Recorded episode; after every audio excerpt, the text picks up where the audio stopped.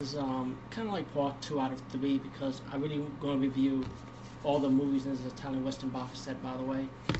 And um, but they call them Cemetery. I'm going to say for last because I've been waiting to see that movie for a long time. But right now, the second movie I'll be talking about is They Call Him Hallelujah.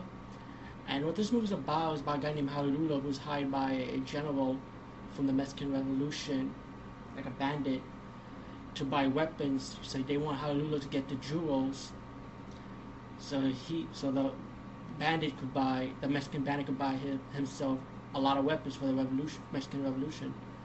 Um, while you got other characters that want the jewels for themselves also. So you know, you got like a nun.